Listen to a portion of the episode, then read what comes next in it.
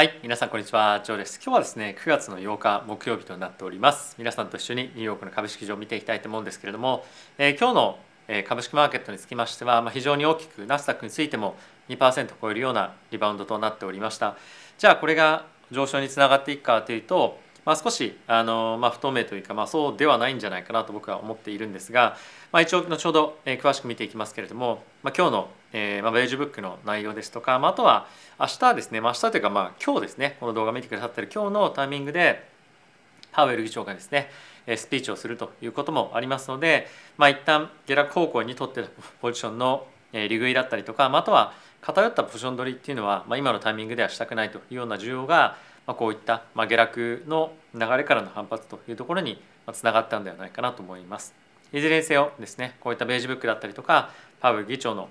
コメントについても来週の CPR ですね、えー、まあ境にまた変わってくる可能性も非常に強くありますし、まあ、いずれにせよその9月の FOMC のタイミングでの利上げの方向感みたいなものは、まあ、来週やっぱやってみないと分かんなかったりとか、まあ、あとはそこだけじゃやっぱ判断できない部分もあると思うんですね。まあ、CPI が予想よりも低かったからじゃあ50ベースとかじゃあ高かったから75ベースっていうよりももう少し長いプランで見てフェットがですねこのインフレとどういうふうに戦っていくのかっていうところが今回その FOMC でま反映をしていくというような形かと思うのでもう少し違った角度からも分析が必要にはなってくるんじゃないかなと思います。でそういったところについての記事もですね、ま、今日は出ておりますので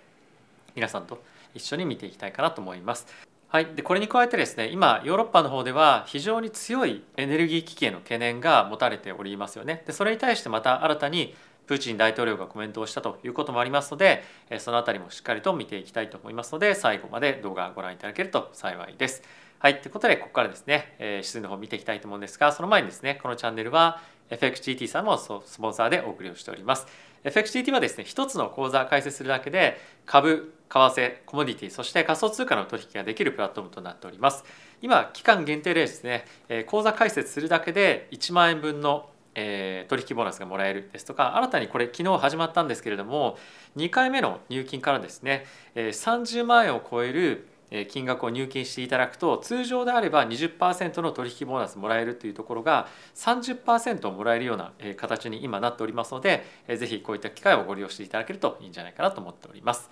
でこれに加えてですね今概要欄の方にも記載があるんですが今これ世界でも本当にトップレベルの割引率をですね皆さんに対してシーキングアルファのプロというプランにいただいております。でこれ他の日本人のですね方々については多分持ってない割引だと思うのでぜひこういったところのクーポンを使っていただけると嬉しいかなと思っております。はい。ということで早速ですね指数の方を見ていきたいと思うんですがまずはダウですね。プラスの1.4% S&P がプラスの1.83%ナスダックがプラスの2.14%ラッセル2000がプラスの2.16%となっております。続いて米国の10年債の金利なんですけれども最終的には7.5ベースの下落で3.274というところで落ち着いておりました。で今日もまた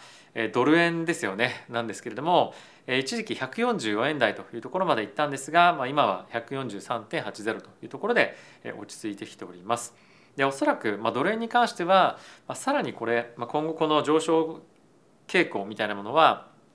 止まらないんではないかなと思いますしえまあこれがあのしばらくトレンドとなっていくと思います。まあ、あとはあのなかなかやっぱりこのタイミングで逆張りをしてですね円買いする人がいると思うんですが、まあ、こういったタイミングで本当に為替はですねどんどんどんどん走っていっちゃうので、まあ、そういったあの逆張りはですねかなりリスク高いと思うので、まあ、ちょっと気をつけていただいた方がいいんじゃないかなと僕は思っております。はい、これに加えて一応原油ですね今日は大きく下落をしておりまして6%下落の81.86ドルというところで引けておりました。まあ、本当にこの辺りあの毎日毎日原油に関しましてはボラティティが激しいえーまあ、あの商品になっておりますので、まあ、短期取引する人からすると非常にまあ嬉しいという状況はある一方で毎日毎日の動きがなかなかちょっと読めないというところはあるのでこの辺りを触る方はですね本当にぜひ気をつけていただければなと思っております。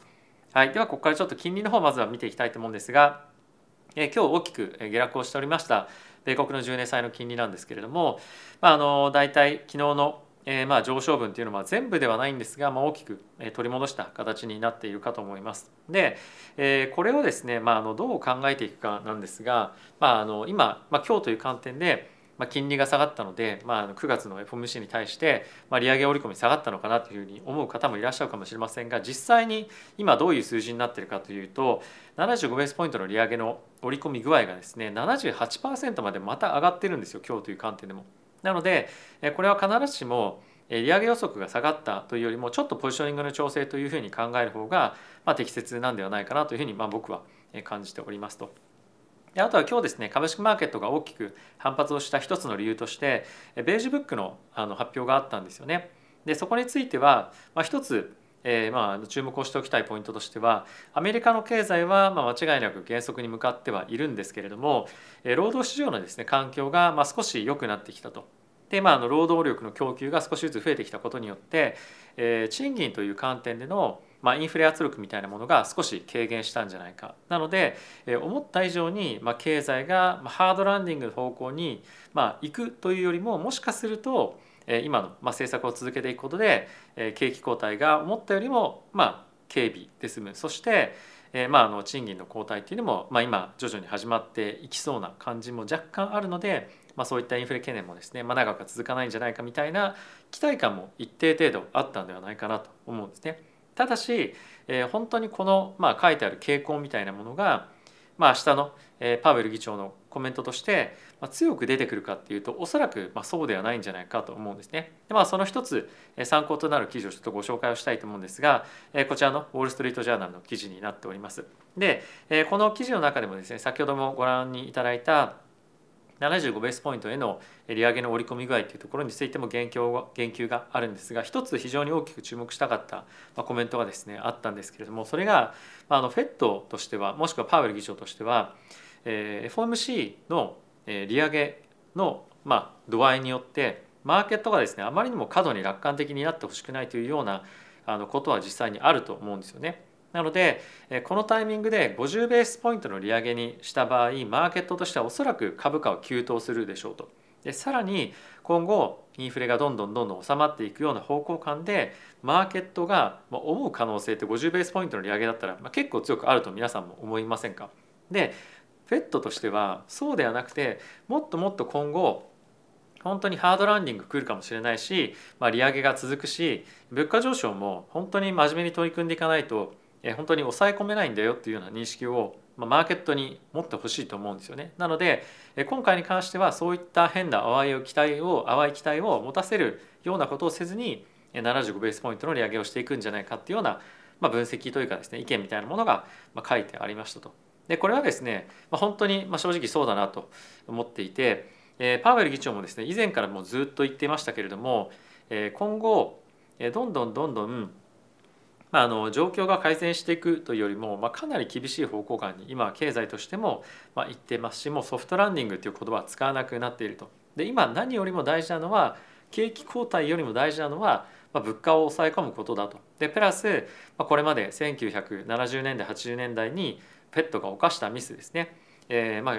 あの物価上昇が思ったより後退する前に、まあ、利下げを始めてしまったことによって、えー、大きくまあ、あの景気およびまあ経済状況をですね混乱させたという経験があるので、まあ、しっかりと、えー、物価上昇がまあ大きくまあ目指す水準まで抑え込めるまでは、まあ、しっかりと利上げプラス上げた金利をまあ維持していくっていうところのメッセージをやっぱ強く押し出したいと思うんですね。なので、まあ、あの次の FOMC に関してはまあ75ベースポイントの利上げになるんじゃないかというようなことをまあ予想されている記事ですと。でこれ考え方はですね非常にやっぱり勉強になるなと思ったんですけれどもやっぱりそのマーケットがどれぐらいのことを織り込んでるかっていうところもまあそうですし、まあ、例えば50ベースの利上げをすることによってもしくは75ベースポイントの利上げをすることによって数値以外のどんなメッセージをま届けられるかっていうところまで考えて、ま金融政策をやってるっていうのが FED だと思いますので、まあ、こういった観点の記事をま読んでまああのまあ、一つの意見なんですけれども、まあ、理解をしておくことによって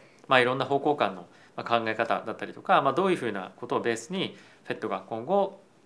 利上げ幅を決めていくのかというところも予想する上で一つ非常に参考になるような記事なんではないかなというふうに思いましたのでご紹介をさせていただきました。はい、でもう一つなんですけれども、えー、今ですねあの FED の、まあ、金融政策の動向というところもそうなんですけれどもそれによって大きく今 FX のマーケットがですね、まあ、混乱してますよねと、まあ、そういうことがままずはあの冒頭で書いてあるんですけれども、まあ、今あのユーロだったりとか、まあ、あとはドル円そしてポンドがですね大きくまドル買いの方向に向かってはいるんですけれども、まあ、これ以前のタイミングではあの新興国の通貨がですねものすごくあのまあ大きく売られてたりとか、まあ、あとは厳しい状況なんですよね。やっぱり金利がどんどんどんどん上がっていくことによって新興国の方がですねあの金利上昇に関して、まあ、脆弱だったりとか、まあ、あとはあの影響が本当に大きかったりするので、まあ、そういったところの通貨に関しても、まあ、非常に大きく落ちていると。でそれがここになって新先進国の通貨に、まあ、やっと跳ね返ってきているというような感じに、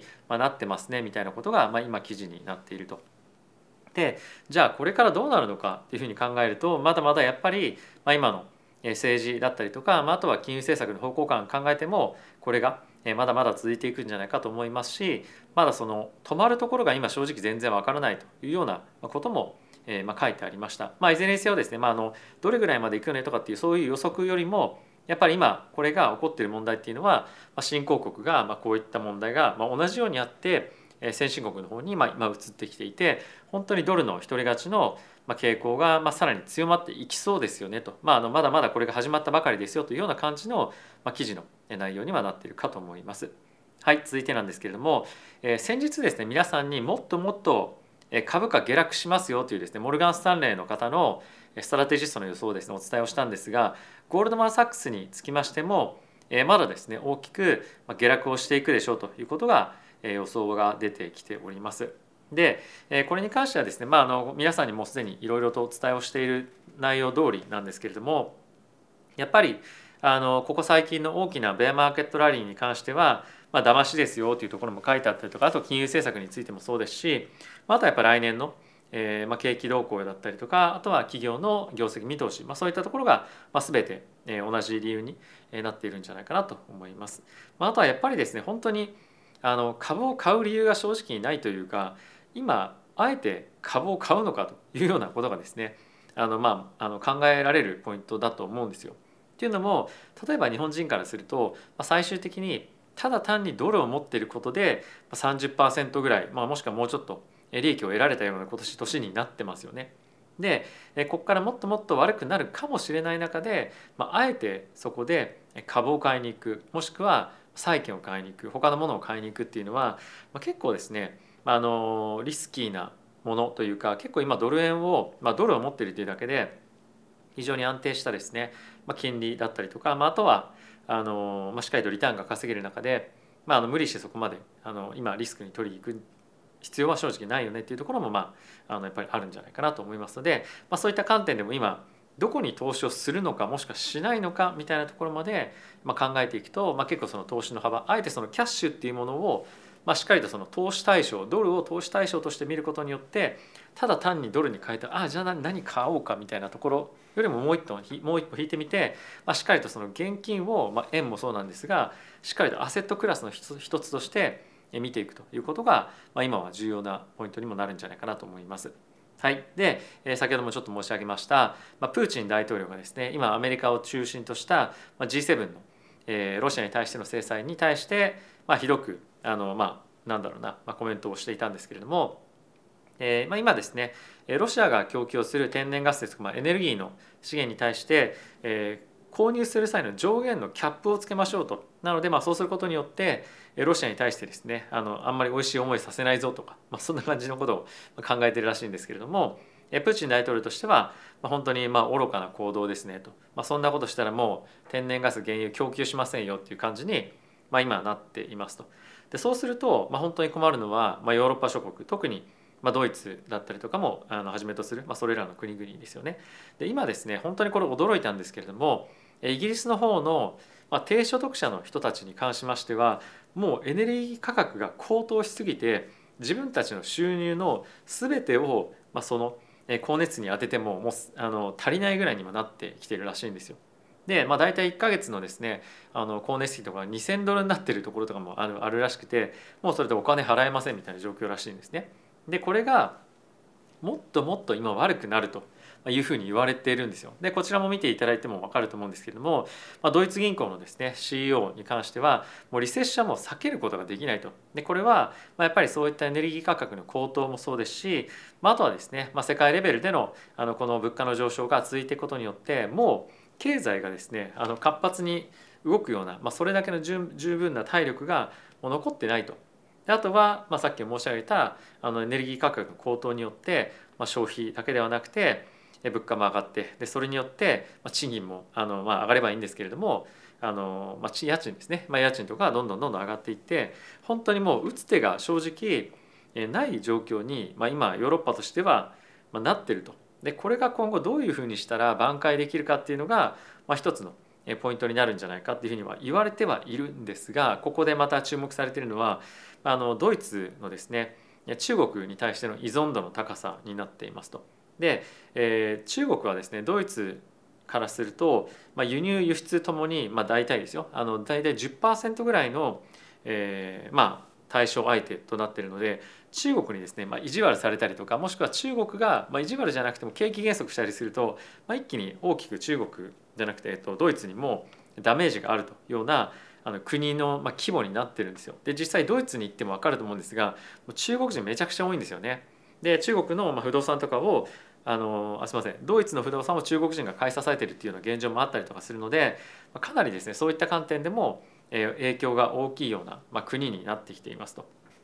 で今中国はですね、まあ、アメリカと結託をして、えー、ヨーロッパ諸国に対して、まあ、あのもろもろ、まあ、ちょっと制裁返しみたいなことをやってるので、まあ、そういった状況も含め中国依存というのをあの早く脱却しない限りはもっともっとひどい状況になる可能性がありますよと、まあ、なので本当にヨーロッパ今危ないので、まあ、今後ですね、まあ、どういうふうになっていくのかまだ分かりませんが、まあ、アメリカはあの大丈夫なので、まあ、平気ですねとかっていうことよりも、まあ、グローバルなの景気後退が、まあ、かなりアメリカにもインパクトを与える可能性も、まあ、十分あると思いますし、まあ、ヨーロッパがこうやって揉めて揉めて揉めている間はですね、えー、アメリカのエネルギー価格に対してもまあ、インフレの圧力っていうのは当然かかっていきますので、まあ、この辺りどういうふうに本当に、えー、ロシアとの関係を、まあ、ヨーロッパ諸国はじめ G7 がですね保っていくのかっていうのは、まあ、注目をしていきたいポイントなんじゃないかなと思います。はい、あとは、えー、日本のこの円安がですね、えー、どこまで続くのかっていうこと皆さんも気になってると思うんですが、えー、ずっとですね、えー、黒田さんに関しては、えー、インフレを起こしたかったっていうのもあると思うんですよね。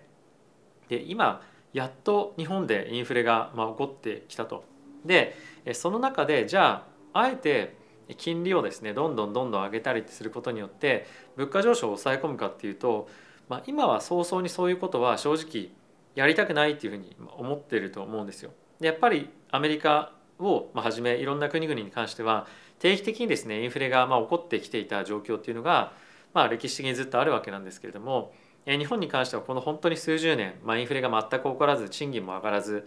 そういった状況が続いてきた中で、まあ、経済の成長っていうのはですね、まあ、あのインフレが起こらないことにはなかなか、まあ、起こらないというか起きづらい状況にこれまでまありましたので、まあ、そういったところを促す上でも、まあ、ある程度しばらくの間はこの物価上昇の局面というのを継続させたいという思いはあると思うのでこの円安はですねしばらくそういった観点でも続いていくんじゃないかと思いますし今ですねあの円を買う人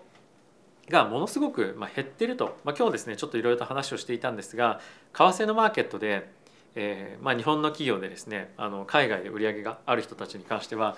今どんどんどんどん円が安くなっているので、まあ、焦って円をですねあの、まあ、ドルを売って円買う必要も正直ないと。なので、まあ、かなりもうあの売りを控えていると思うんですよね。で今実需で円を売ってドルを買わなきゃいけない人たちがメインで為替マーケットを動かしていると。あとはプラス、えー、まああのスペキュレーションといってですね、まあ、投機的な感じでドル買い円売りをしている人がまいると思うので、まあ、こういった本当に板がかなり薄い状況になっているので本当に仕掛けようと思ったらヘッジファンドがドーって、まあ、あの円売りをして、まあ、ドルがですねどんどんどんどん上がっていくっていう可能性もあるのでもう僕はですよ僕はもう絶対この局面であの逆張りとかしない方がいいと思いますし、えー、まああのまあ、そういったリスクはまあ取らずにいた方が本当に身のためなんではないかなと思います。まあ、あの